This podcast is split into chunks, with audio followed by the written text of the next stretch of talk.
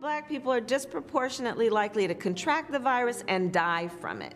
We know when you look at who the frontline workers are, who have been most at risk, disproportionately we are talking about people of color. What We saw was immediately people started losing their jobs in dramatic numbers. No jobs, no income and worried about how they were going to put food on the table for their families. That is just phenomenal that black women continue to be one of the most marginalized groups in the United States of America.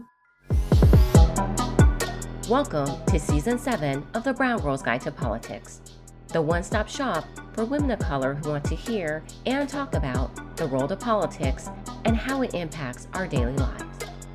I'm Ashanti Golar host and founder of the Brown Girls Guide to Politics podcast.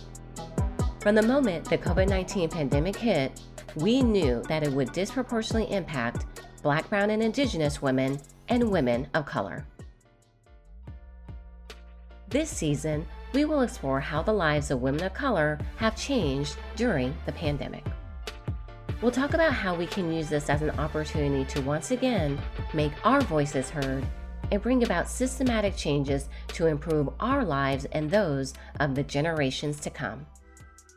Your colleagues can talk about issues with any other country that you want, but you don't have to do it by putting a bullseye on the back of Asian Americans across this country. And we will not let you take our voice away from us a lot of Native youth were saying, why should we participate in this colonial system that has never worked for us, that wasn't made for us?